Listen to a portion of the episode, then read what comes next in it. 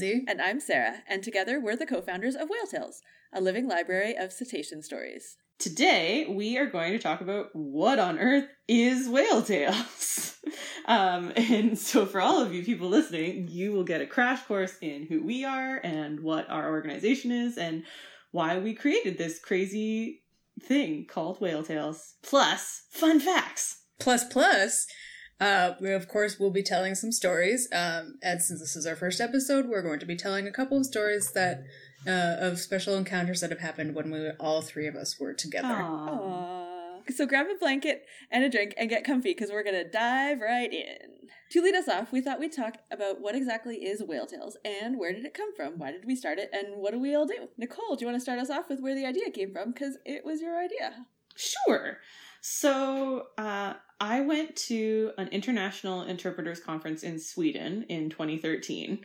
And while I was there, I went to a panel about the importance of interpreters and naturalists and environmental educators talking to each other across continents because of the migration patterns of birds. And how it's completely ridiculous to try and interpret just one part of a bird's life or their year or their cycle or whatever it is uh, without including the rest of that migration and the rest of their lives. And because you may be talking about birds in England, but those birds spend part of their year in South America, wouldn't it be great if you knew what those birds were doing in South America? And wouldn't it be even greater if you actually could say, hey, I talked to Juan and he said that the birds were doing this two months ago and they're on their way back.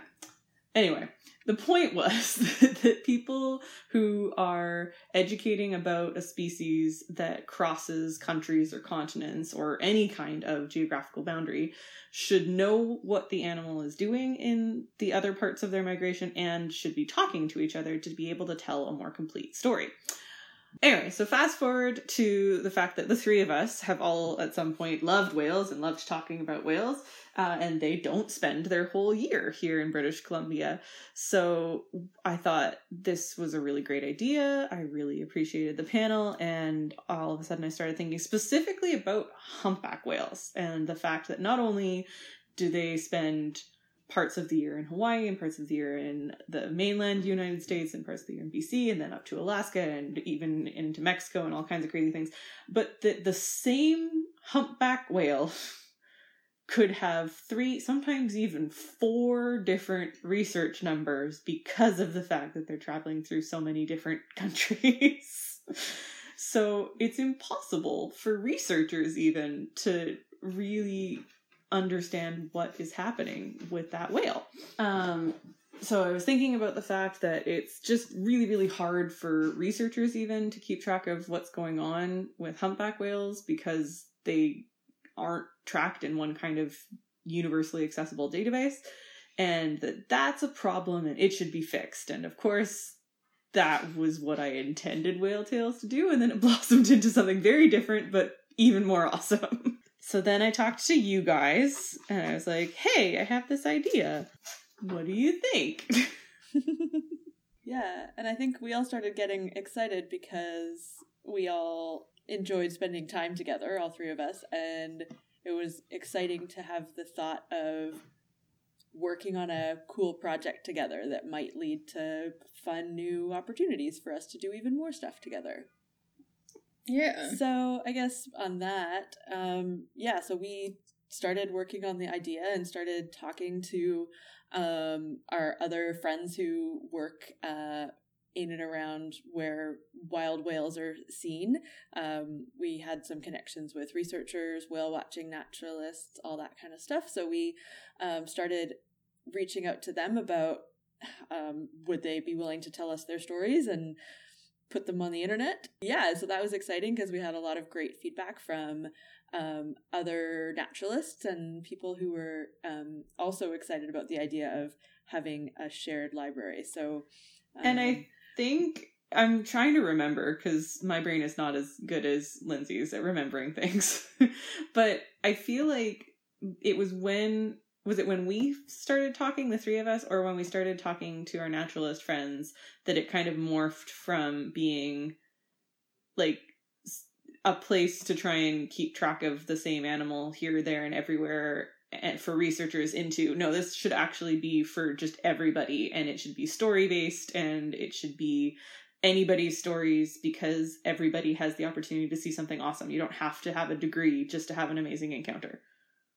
I think that was before we started talking to other people. I think that was yeah, like I think that was mostly you from what I remember, just sort of riffing on your original idea of like, let's figure out where whales go. Well, but like people are researching that and we don't always have the best um, connections with them because they have to wait for publication deadlines and all that kind of stuff before they can like broadcast all of their information. So I think we started thinking about things that we could do even if we couldn't get the kinds of information that ideally we thought at that point we wanted or would Ah. need to do that original plan. I think.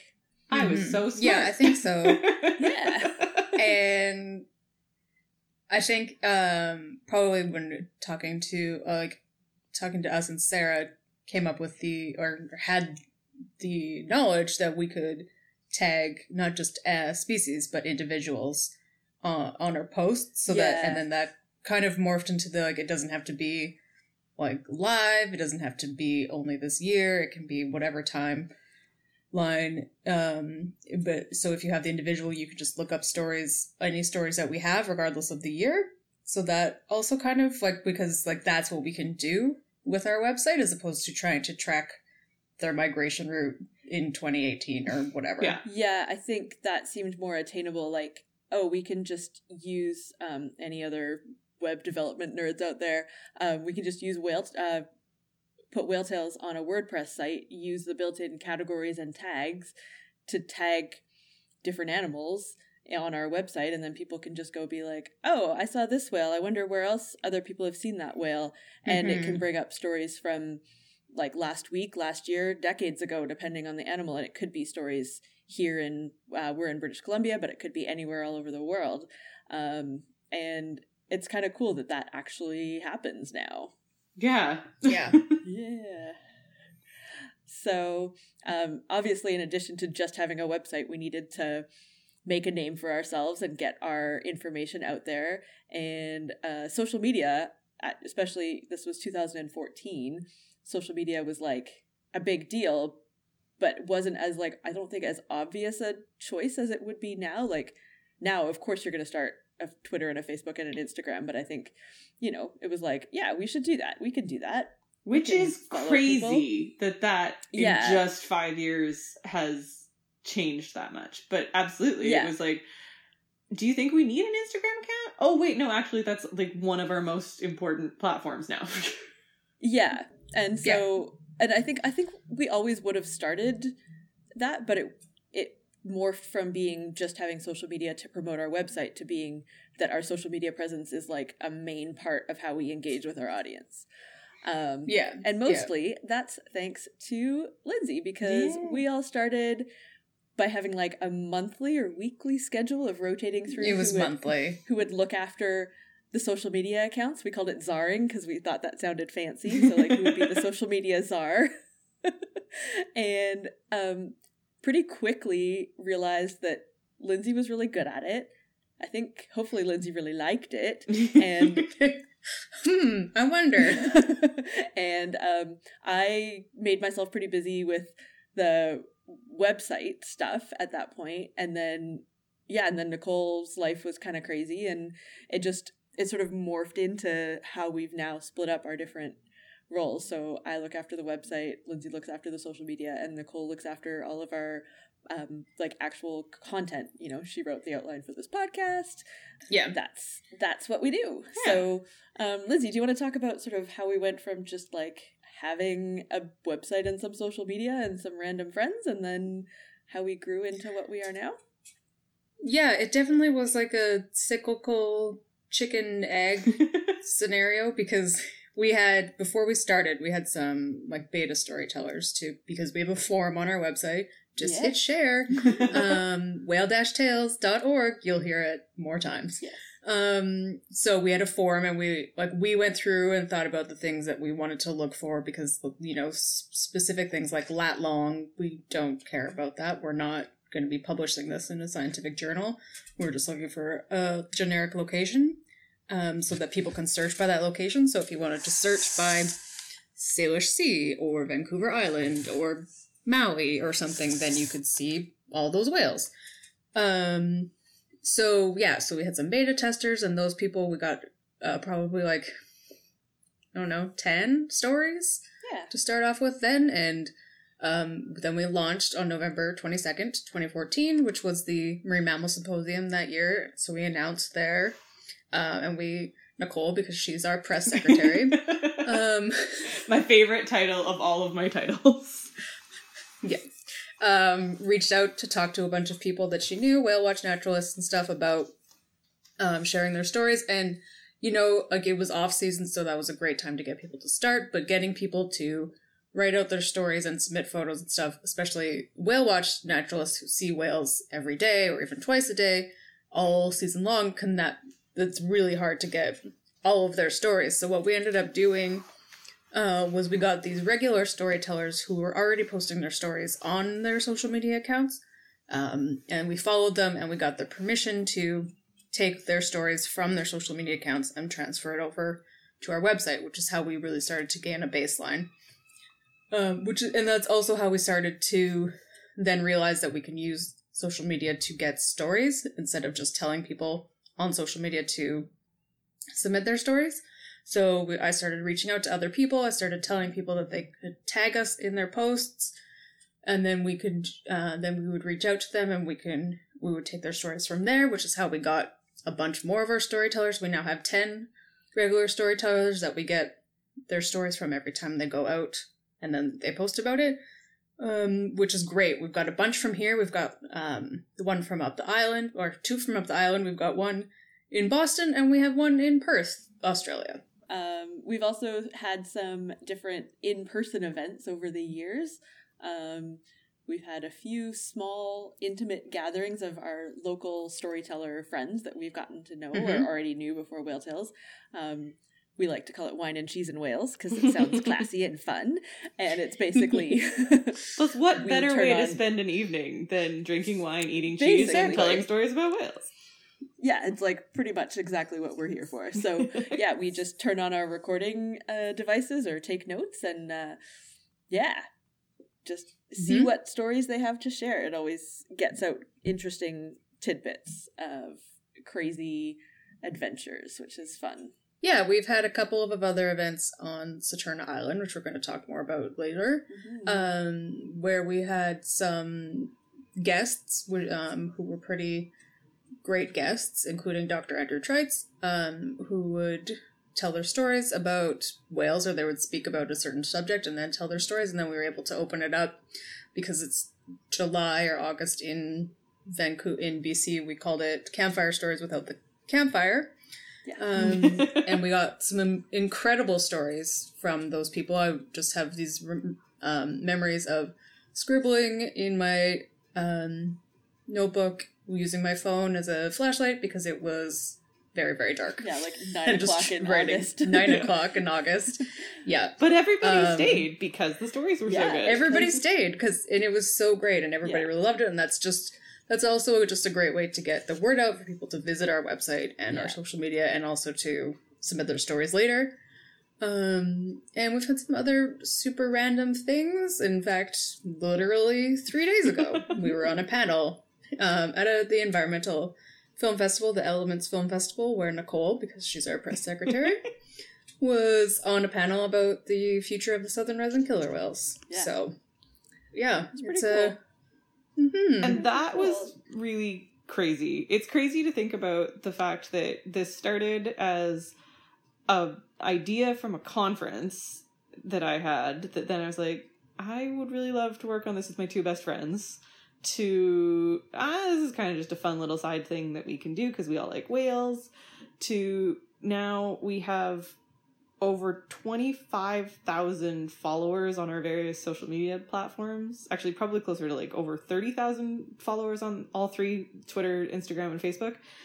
And we were asked to be on a panel with representatives from Ocean Wise. The the representative was Dr. Lance Barrett-Lennard, who we also have some stories from, and he's like one of the top killer whale researchers, and us.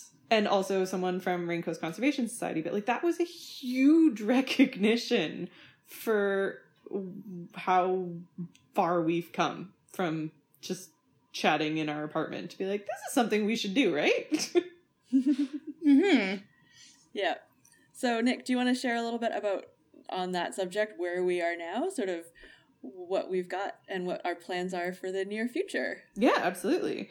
So, we have, as of this weekend, because Lindsay was putting stories up on the website this weekend, uh, I believe, correct me if I'm wrong, Lindsay, 543 stories featuring. Yes, that is correct. Excellent. And they feature over 30 different species of cetacean. So I think that's the part that I get really excited about because I'm very familiar with harbor porpoises and killer whales and humpback whales and a little bit of Pacific white-sided dolphins because we see those animals in our own backyard here and gray whales. But the fact that people have submitted stories from all over the world, like all over, and that there are 30 different species represented in our library. That's crazy to me.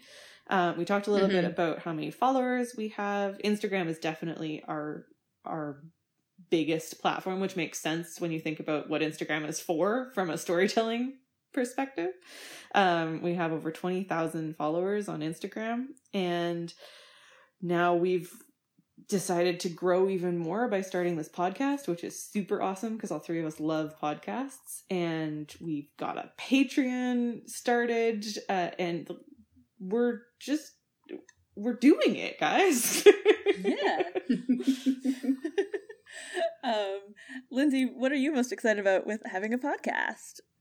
Oh, I don't know. I think uh, probably, hopefully, getting some really cool guests because it's, I, I know because I'm the one who talks to them mainly uh, online, is that a lot of our friends that we know who see amazing things don't have time because they're out there seeing amazing things every day.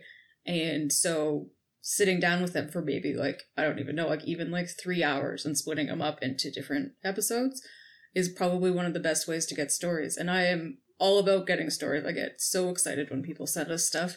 Um, with the species count, we just got a new killer whale ecotype. We got the kill- uh, Caribbean killer whales. We got our first story for that, uh, which was super exciting. And I just, I love that. And I love to hear stories about our regulars. Like, we have some great stories about a lot of the different transient or Bigg's killer whales that are around um, in the Salish Sea all spring, summer, and fall, and they're coming back right now. So we're getting some great stories about some old favorites, and just I love to get stories because it makes me really happy. Um, not just because I like stories, but it also gives me content to put on our social media accounts, so, which makes my life easier.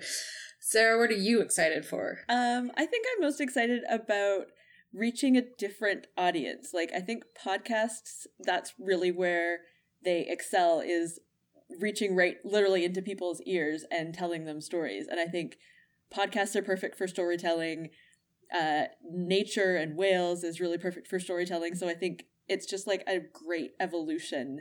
Um, and also, I love podcasts. Like, I'm a huge fan of podcasts. And then um, through liking certain podcasts, like became a fan of like how the back end of podcasts work and like the not the business side, but like the the technology and the like how it actually all comes together. So I'm excited about that. Um, Nick, what are you most excited about? You totally took mine, Sarah.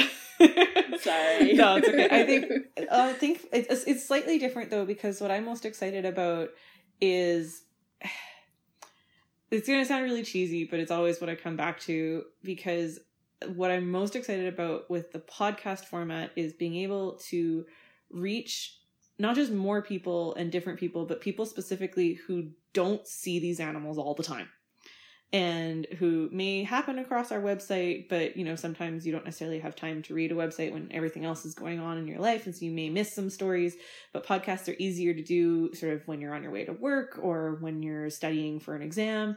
And the people who live in the middle of or just in landlocked countries or the middle of countries that are bordered by water. But these people who don't have the opportunity to see these animals all the time but who are super interested in them and really passionate about them for those people to feel like they have a community.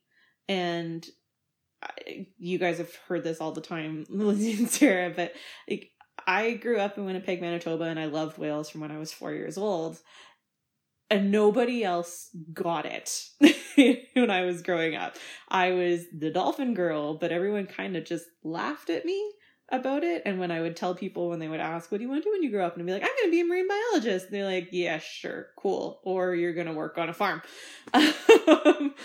and I would have loved this. I would have loved for something like this to exist when I was little. And so that's what I get most excited about. And I hope that someone out there listening is a young person who just loves whales and feels at home now. Aww. Yeah. So nice. All right. So um, I guess we'll move on now to our uh, non whale tales, but just whale specific.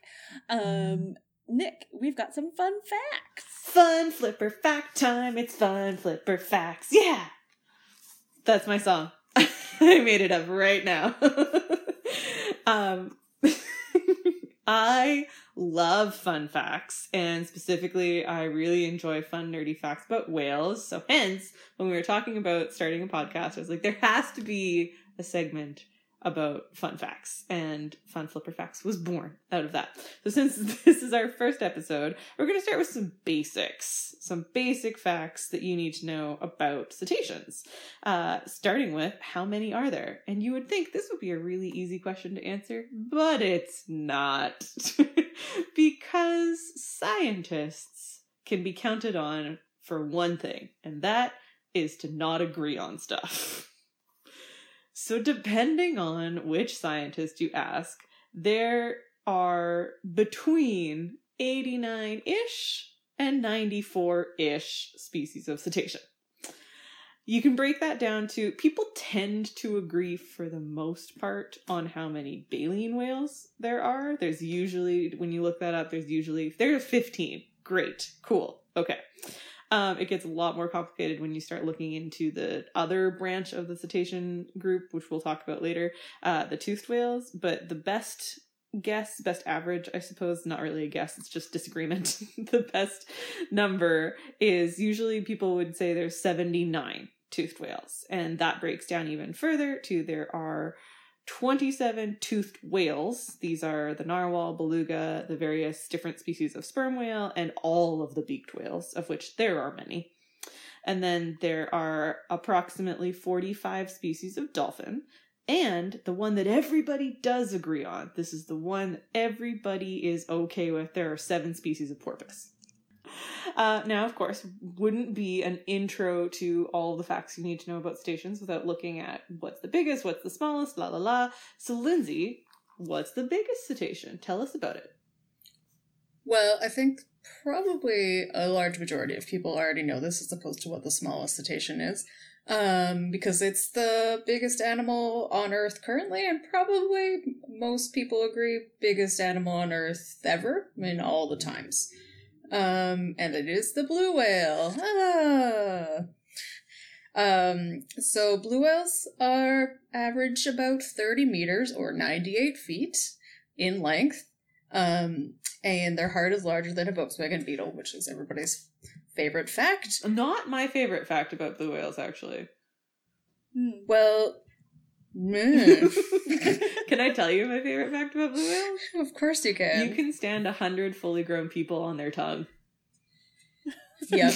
well, that was my other big thing. Oh. Is their tongue weighs two point seven tons or fi- um fifty four hundred pounds, which is larger, weird. and that's one of lots of other yeah. whales. exactly. They don't have a weight of a blue whale because how would you measure that? But they do have the weights of tongues because whales wash up. Um, so then also the craziest thing is well one of my craziest fun facts is that they at times when they need to they could reach up to 50 kilometers an hour which i guess it's really easy to swim 50 kilometers an hour when you're 30 meters long But can you imagine seeing that? Like that's super intense. Uh, and blue whales feed exclusively on krill. They are baleen whales. Um, so they can eat up to 40 million krill or almost 8,000 8, pounds a day.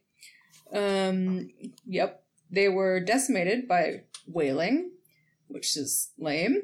Um, and there's they're currently estimated to be at about 7% of their pre-whaling population, about 15,000 animals worldwide. It's definitely better than it was, which is yeah. how all whaling populations are, mostly. Um, or all, sorry, all whales who were hunted. Mm-hmm. Um, so they're coming back slowly. The bigger the animal it is, usually the harder it is to come, the slower things are to come back, especially because their reproductive rates are so slow. Um, cool things that I like about blue whales. There's a life-size model in the Natural History Museum in New York that we visit every time we're there, and we always start a trench because we lie underneath it on the floor, and then everybody else does as well. The other spot that we're very familiar with with a full full size blue whale is the Beaty Biodiversity Museum at UBC. It has a um, full skeleton that has been the from a whale that washed up on in PEI um, in a year that I did once remember, but it's gone now. Long time ago. Mm. Um, which they then buried, and all the stuff came off. And you can look it up. There's lots and lots of stories about it. Um, but that's been a big part of our lives mm-hmm. um, for the last five years. And then the other one that was a more recent fact is just over a few weeks ago, there was two reports of Australian killer whales killing um, not calves, but not full size, but juvenile blue whales. Whoa. So just a reminder that killer whales are intense. Mm-hmm. Yeah. and will kill basically anything if they were feeling like it. So I've got some fun flipper facts about our smallest species of cetacean, and that is the smallest species of porpoise known as the vaquita. Uh, vaquita is the Spanish word for little cow, and they're one of the only species of porpoise to live in warm water. They're found exclusively in the Gulf of California, so like the body of water between Baja California and Mexico, and they hunt for small fish and squid in shallow lagoons. Um, they are solitary, like most other species of porpoises. They're generally only found uh, with a mother and a calf. Um, otherwise, they're found by themselves, and they're quite uh, shy. Um, but because of their small size, probably. Um, Vaquita weigh about 43 kilograms, so that's an adult, and get up to about max one and a half meters in length, but I think they're generally um, a bit smaller than that. They are one of the most endangered. Uh, they are the most endangered marine mammal in the world. It's unknown exactly how many are left. There could be um, probably between 10 and 30 at the absolute most. Um, the vaquita population has been in really sharp decline for decades, and it recently was accelerated because of an increase in illegal fishing with gillnet for the endangered totoaba, a large fish that's sought after for its swim bladder. So this fish is already endangered, which I think has driven up the price. And then there's more illegal fishing for this fish, and then um, the uh, vaquita, which are about the same size as the fish, get caught in the nets. So um, yeah, the Vaquita story is pretty sad, but um, I think there's a lot of people working really hard to uh, figure out what we can do to help improve their situation. Um, our friends at the Porpoise Conservation Society have a great website. If you go to porpoise.org slash save the Vaquita, we'll put a link in the show notes, and there's lots of information there about what you can do. But a few key things are to um, use uh, sustainable seafood if you are a person that eats seafood, um, looking into sustainable seafood choices, uh, and also talking to your elected officials um, because I think having pressure on it's the Mexican government that is there, and obviously these fisheries are illegal, but any support that we can have for the local people, like they're just trying to feed their families and um, you know like anybody you know get have jobs and um, ha- make a living in the place that they want to live. So it's hard, really hard for them when um, you know to make a sustainable choice that's not sustainable for their life. So I think any any um, political pressure that we can do for the Mexican government to help them live where they want to live um, but not have to participate in illegal fisheries um, is great. So yeah, if you check out the porpoise.org site, they have lots more information and details about how you can help Vaquita. And just to finish off our fun flipper facts section with a little uh, Latin lesson for those of you who are Oh, no. super nerdy. Well, it'll spice it up after this lighter downer of our last Yeah, it's true. Let's fact. speak some Latin. Uh, dead languages are the best. um, I actually do love Latin, and specifically when you're talking about species names. I know. I get really, really into why species were named what they were. It's actually very hard to find that information sometimes. Um, So I have prepared for you two and for all of our listeners a little lesson into the origin of cetacean and also the two different branches of the cetacean group, the mysticetes and the odontocetes. Are you ready? So ready. Yes. Okay, so first of all, let's talk about the fact that cetaceans are sometimes considered an order of animal, and now also because classification is way more complicated than when I was in school, they are also considered an infra order. Mm. Ugh. Linnaeus is rolling over in his grave. but basically, cetaceans are all whales, dolphins, and porpoises. And the word cetacean comes from both the Latin for cetus, uh, or sorry, the Latin word cetus, which means or meant large sea creature. Makes sense for some of the bigger cetacean. uh, but it also comes from the ancient Greek, not to be confused with current Greek language, uh, word katos, which meant at various times either sea monster, huge fish, or eventually whale. So both cetus and katos are where we get the first part of cetacean.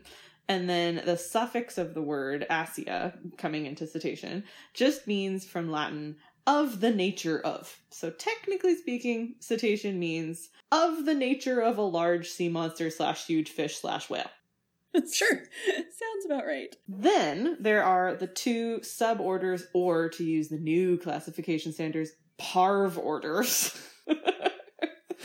All of you who are currently taking biology in university, I am sorry for you. Um, but there are two different branches, regardless of whether they're parvorders or suborders, two different branches of cetaceans the mysticetes, which are the baleen whales, and the odontocetes, which are the toothed whales. So, mysticete, I like this one the most. Um, that word comes from the Greek mystax, which means mustache.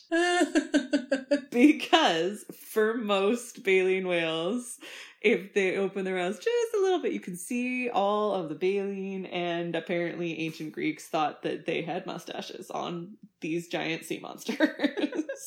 Oh, so cute. So that's where the first part comes from. And then the second part of the word mysticete is also going back to that Greek katos and Latin cetus. Um, so it's kind of like a whale with a mustache. Those are your baleen whales, your mysticetes. Then anyone who's ever had braces, you probably know where odontocetes comes from. yeah. Because so odontocetes comes from the Greek odont, which means tooth.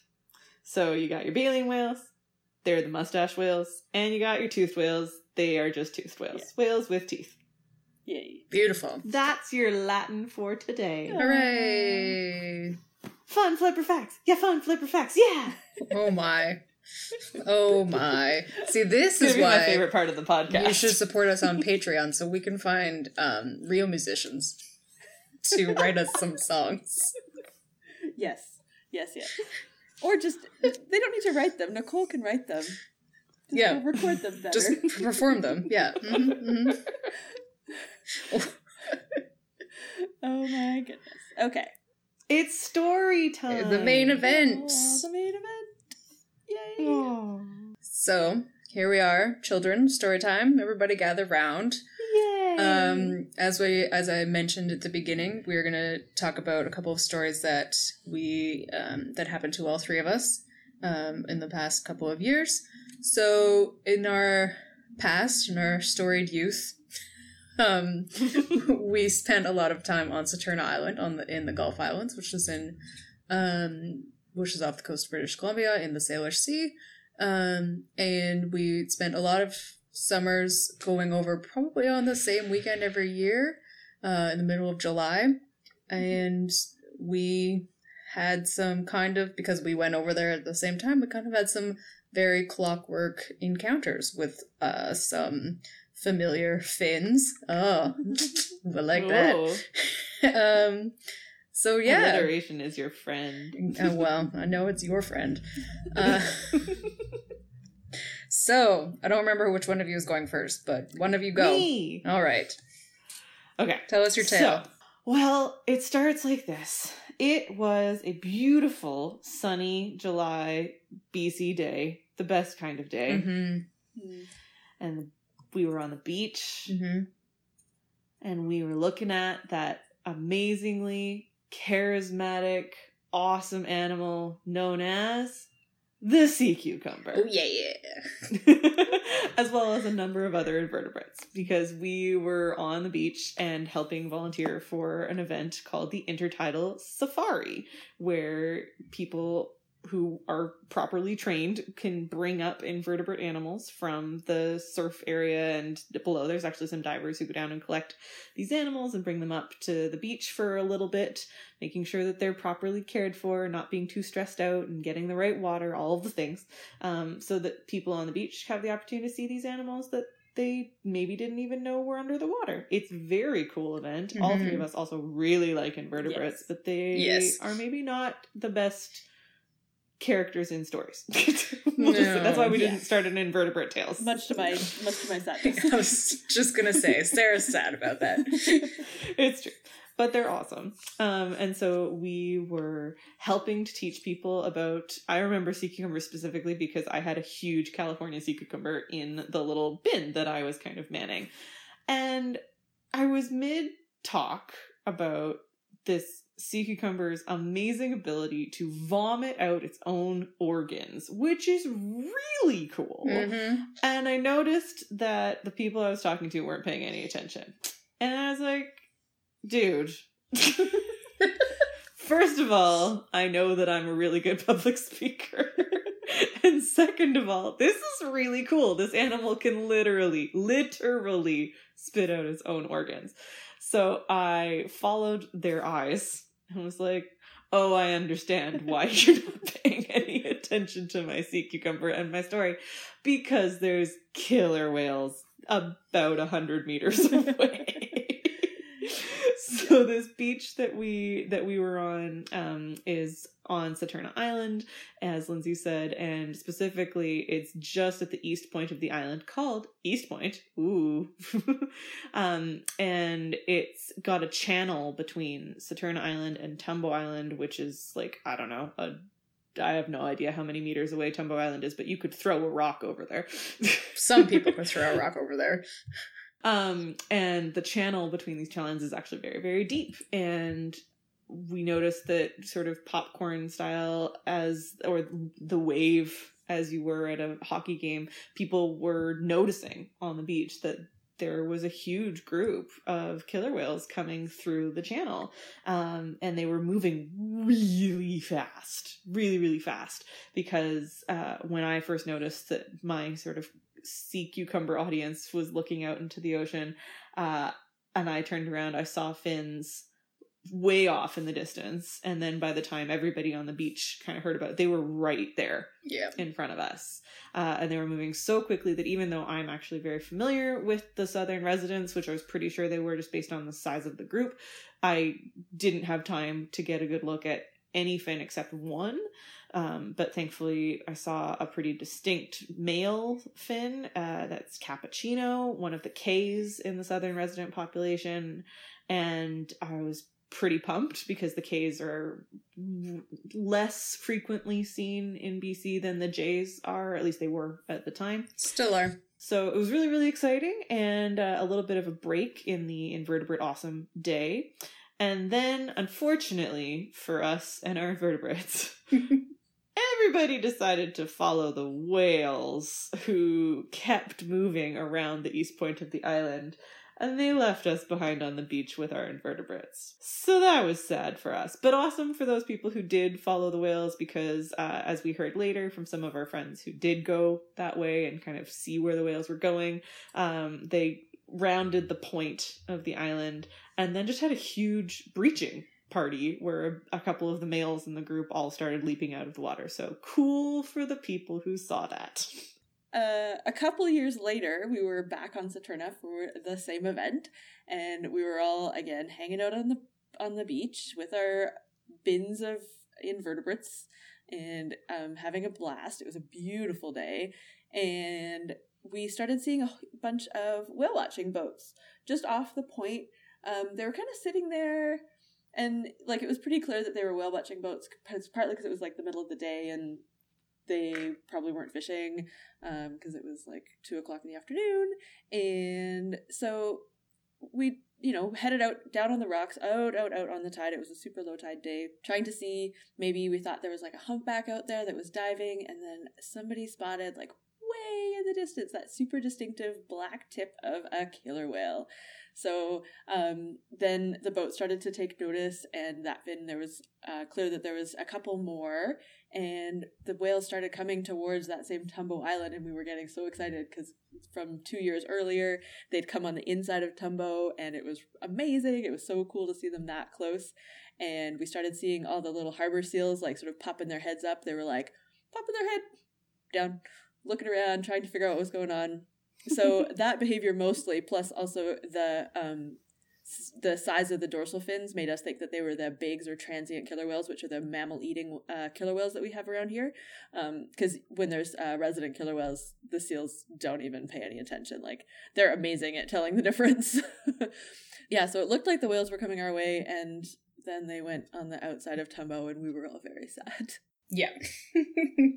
Foiled again. It wasn't our last visit with um, friends on Saturna Island. No, it wasn't. Those ones didn't ever get close enough, but because of the size of the group, we were pretty sure it was the T 123s. Um, we have no confirmation on that, but they are very uh, often in that area. They like to come all the way in here. They're often the ones that are seen around um, Lionsgate Bridge and English Bay. If anybody is in Vancouver and knows that, they're they were three T123, T123 A and C, and now they have a little fourth. Yeah, they like it around here. And uh, we like them. They've got uh, T123A, Stanley has got a giant triangular dorsal fin, just like the cliche dorsal fin. So it's very, very easy to uh, identify from far away. Um, but yeah, as you said, um, it was not our last encounter. Saturna um, area. So another year, we were actually on the ferry um, to Saturna, which was the most ridiculous day of our lives. um, we didn't, we missed our reservation, or I don't even remember why we ended up being late. So I mean, taking the ferry to Saturna is never fun from Vancouver, but this was just over the top what ended up happening, which I cannot remember the real reasons why, is we took the ferry from Vancouver to Victoria early in the morning, and then just was in we're in Victoria. We pulled into Victoria as the ferry to Saturna was pulling out, which mm-hmm. is very annoying as just from a like scheduling. Like, like it's it's not like we were the only people on that ferry who needed to get on the other ferry. But so then we were just like in the Victoria ferry terminal for like five hours. So then we got on the Gulf Island ferry, which takes a long time, regardless of whether you're leaving from Vancouver or Victoria. And we went to all the islands and went to all the islands, and then we went to the last one, Mayne Island. We were pretty excited because we were almost there. Uh, it wasn't Main, sorry, Pender. And it was like 10 hours after we'd started our journey. and we were almost there. We were pretty excited, and like, and that's when it get like the sun was setting, which is really depressing because that is July, so you it's a long day. Um, so we leave Pender. We're like, okay, cool, cool, let's go. We're gonna get there. And then there's an announcement that they forgot a car, or somebody forgot to drive off, or something like utterly ridiculous. We had to go back to the ferry terminal uh, which was upsetting. But then, on our way back, or on our way back out, I cannot remember. Like basically the fourth time we were in the channel to from to or from the Par- Pender Island ferry terminal. There was much commotion and everybody shouting, and a ton of Southern residents showed up. Um, the best part about this was that we had three of our friends with us one from Canada who's been away for a long time, one from Sweden, and one from Germany.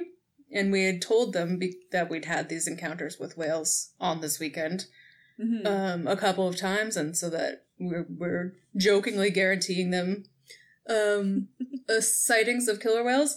And there we were. We hadn't gotten there yet. We put them through this insane ordeal. They were super jet lagged. and we're like, here, don't you want to ride a boat for 10 hours? Um, but there at the end, we had southern residents Oh. spy hopping in the sunset uh, with the Gulf Islands. So that was pretty, pretty great. And then we went to the island. We did not Yep. see whales on Intertidal Safari Day that day, but we did get ice cream. So, you know. the one thing about intertidal safari sometimes there are whales always there is ice cream Well, that's bringing us towards the end of our first Whale Tales podcast episode. And one of the things that we really wanted to do with each episode was obviously tell a story or a few, share some fun flipper facts, have some kind of discussion, but also leave you, our listeners, uh, with some kind of action that you can take to help cetaceans. Since you're listening to this podcast, we are guessing you probably like cetaceans and would like them to stick around for a while. So sometimes we'll talk about some big actions that you can take to try and help these animals and their ocean environments out. Uh, but today we're going to start small with just what did you guys do today in your lives? Because we all lead very different types of lives these days. Um, one worked from home. I'm staying home with my nine month old son, and one goes to an office job. Uh, so we have three very different lifestyles at the moment. And uh, what did you guys do today that was environmentally conscious of yourselves? That hopefully our listeners can take and apply to their own lives. Um, so I am the one who works from an office, and um, I mean, I guess it's technically environmentally friendly, but I walk to and from work. But that's just because I'm lucky enough to live close to where I work, and uh, walking's better than the bus options that I have. So it's a nice walk. Um, but the thing that I did today that was different um, was I actually didn't bring my wallet to work. I packed my lunch, I packed a snack, there's coffee at work. I don't ever need to buy anything. I grabbed my ID and just popped it in my bag because I always know, like, when you're coming home from work, and especially for me when I'm walking, like, I walk by different shops, uh, I walk by the grocery store, I'm like, oh, maybe I should just go in and pick up blah, blah, blah. And, like, I didn't have my reusable bags with me. Like, I had my backpack, but I didn't have all my reusable bags. Um, and also, I'm just trying to buy less stuff. So, just trying to not sort of incidentally go shopping, but try to be more thoughtful about when I'm buying not just groceries, but you know, treats and snacks and clothes and everything. So yeah, by not having my wallet with me, um, I didn't pick up like the one thing that I was like, oh, I kind of think I need blah blah blah from the grocery store. I made a note in my phone, and I will pick it up when I'm intentionally at the grocery store. Nice. That was me. Yeah. hmm Mine was also groceries related, although to be perfectly honest, it happened yesterday instead of today because I ended up um, babysitting for uh, seven hours, which is environmentally responsible uh, most of the time, but also exhausting. Um, Mhm. so one of the big things, one of the big things that is happening in BC right now, if you're not uh, aware and if you live in BC, is that soft plastic is now recyclable, which is huge. It's a huge Yeah. part of at least my garbage. So that means chip bags, freezer bags, um, Ziploc bags, you know, Those, produce like, like meshy bags. Mm, yeah, meshy bags that avocados and tomatoes come in, um, just Ziploc bags in general, the bags that grapes come in, like those kinds of things. Um, all of those also, um, like Halloween candy wrappers, like that kind of Mhm. stuff. It's all recyclable through drop off at London Drugs. So the, at least the London Drugs that we go to just have it kind of at the front, the soft plastic, and then some other ones some of them have lots of different other options like electronics. Some of them have like light bulb recycling. Yeah. So there's lots of different stuff, and this is all set up through Recycle BC. You can also drop it off at Recycle BC depots. If you want to know more about that, you can check out the Recycle BC website. We have that linked on our What You Can Do page, which we'll talk about in a second. Um, so that's a big thing that's been a big change in a lot of our lives recently, just noticing Mhm. how less often I take the garbage out now. But a thing that I've been doing for a while, um, and including yesterday, is either bringing reusable produce bags or not putting my produce in a bag at all, just leaving it loose. So some people might find that weird or gross, but a lot of produce, well, most produce, you should be washing anyway when you were at Yeah. home. Mhm. So, and a lot of that stuff, you're not even going to consume the skin, like lemons or oranges or potatoes, carrots, bananas. I see people putting bananas in plastic bags, and I just, I, Ugh. yeah. Um, so there's a lot of different reusable produce bags out there. There's a link again on our What You Can Do page. Um, I really like mine. They're great for when you buy loose berries when it's farmers market time, or just you have a, a fruit stand or something that has loose berries, so like strawberries or raspberries or something that come in a punnet that are loose. You can just uh, plop them in there. Other than that, if you're concerned, they don't weigh a lot more than a normal plastic bag. So if you're concerned about the weight issue with your like eight apples, it's not going to be that hard. Uh, not going to be that much of a difference. Um, and even yesterday, I forgot them, but I wanted to buy celery, so I just bet, bought a big thing of loose celery and just plopped it in my basket and on the conveyor belt and in my reusable bag, and I will wash it when I eat it because I was already going to do that, and so I didn't use a bag. Even when I though I use my bla- bags for garbages instead of buying plastic bags for garbage, but that still is one less Mhm. bag. So, uh, mine's also grocery related, Oh. actually. Um, so I have a nine month, well, almost nine month old son who's basically a two year old and eats like a, like a 10 year old boy. Um, so we do a lot of grocery shopping in my house and I don't have time to go to the store and go into the store. So, uh, basically since my son was born, I've been doing the pickup where you can go to the grocery store, order your groceries ahead of time, and they will bring them out to your car. And it is a huge time saver in my like. I can't stress how amazing that is in my life. Uh, it's also, you know, I don't have to go through the hassle of getting my son out of the car and then into the stroller or into the something to get him into the cart. It's just like, no, we go, he stays in the car, everything's awesome. But the one thing that had been really bothering me about doing this was that there's no opportunity to use reusable bags in this case. And I'd always been really good about having my reusable bags with me when I went shopping, but now I was using a lot of plastic bags and I would feel really guilty about it every time that I would pick up the groceries. So I was trying to weigh my environmental guilt versus I'm a mother of a nine month old and that's a lot. um, and so I started chatting with my Save on Foods grocer, who would always be the one to come and bring out my groceries to me. Uh, her, hey, Emma. Shout out to Emma at Save On. She's lovely. And I was talking to her last week when I was picking up the groceries, and I was explaining this to her. I was like, hey, I feel really, really bad about all the plastic bags that I'm using when I come and pick up the groceries, but I just don't have the time to go into the store and do the shopping myself. But I also don't want to make your life as the person who's doing my grocery shopping for me harder by asking you to, I don't know, pick up reusable bags me every time, save them somewhere in the store. Like what what can we do here? Um and I came up with the idea talking to Emma uh, they have bins, like big green bins that they keep your groceries in in a fridge or a freezer, depending on what it is that you're picking up, until you get there.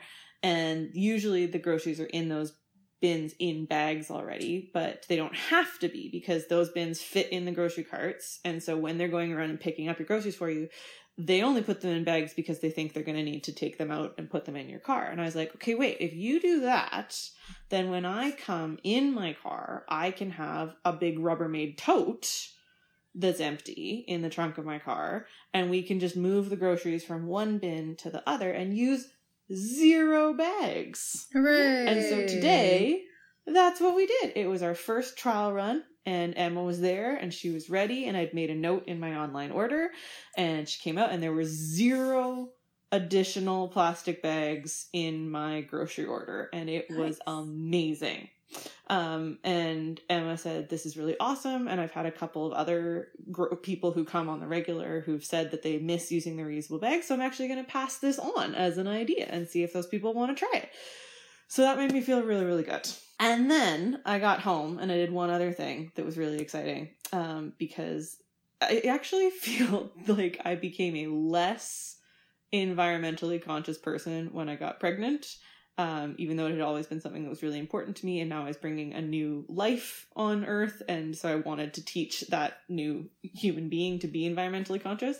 I just got a lot more tired, and it became a lot harder. And so the other thing that I had been feeling really, really guilty about environmentally since not even just giving birth, but being pregnant in the first place, was I had developed, guys, I'm ready to confess it. I got really addicted to Perrier. No, no. Yeah. You So when I was fancy pregnant- snob. I know. When I was pregnant, I couldn't drink alcohol, obviously, and that was a bummer. Um, and I also couldn't drink Coca Cola, which I would usually have if I can't drink alcohol. I couldn't really have anything fun. Being pregnant's great. um, and so really like the only kind of nice, exciting thing I could have as a treat uh, was sparkling water. And man, did I get obsessed with it, specifically the green apple Perrier. That continued after giving birth to my son because I'm breastfeeding mom, so being able to drink is possible, but not a lot. And also, you know, having a lot of other stuff in my system, not super great for my son. So I have continued to consume a lot of sparkling water that comes in either glass or plastic bottles.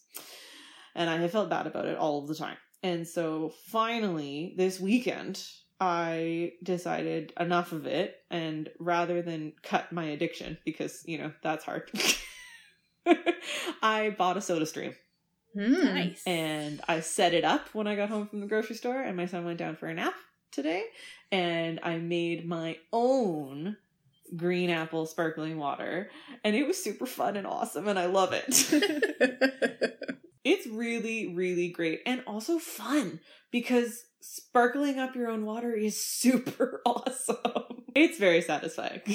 So yeah, that was that was me today.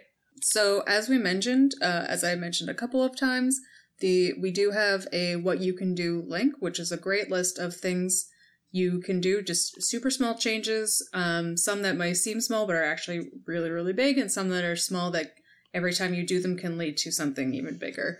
Um, we've got lots of great suggestions on there, and we'll put the link in the show notes, and you can also find it by going to our website um, and clicking on the Tales of Saving Whales on the left hand column, and it's the first thing you're going to see when you're in that section. So check that out for just tiny little things that you can do every day to help cetaceans and marine life and the earth in general. And while you're on our website, you can uh, find all the links to subscribe to our podcast, or you can just listen to our podcast directly on our website. As well, on our podcast, you can check us out on Patreon. You can either go, there's a link on our website, or you can just go to patreon.com slash whaletales, and that's where all of our patrons get to sign up to help us uh, bring this show to the world every month.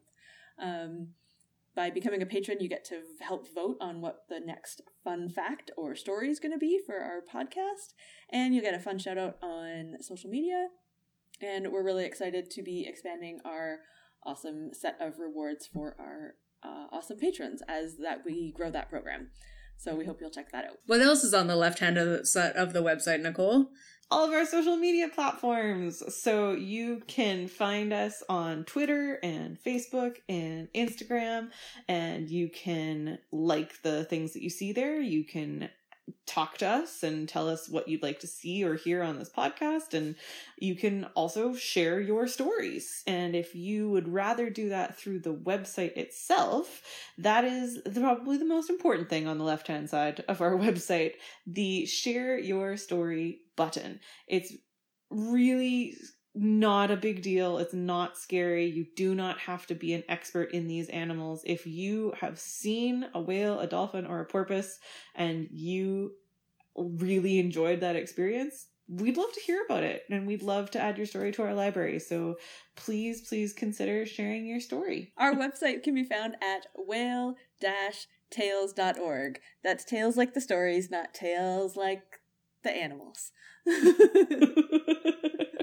T A L E S. And I think that brings us to the end of our very first episode. Thank you very, very much for listening. Thank you for supporting us.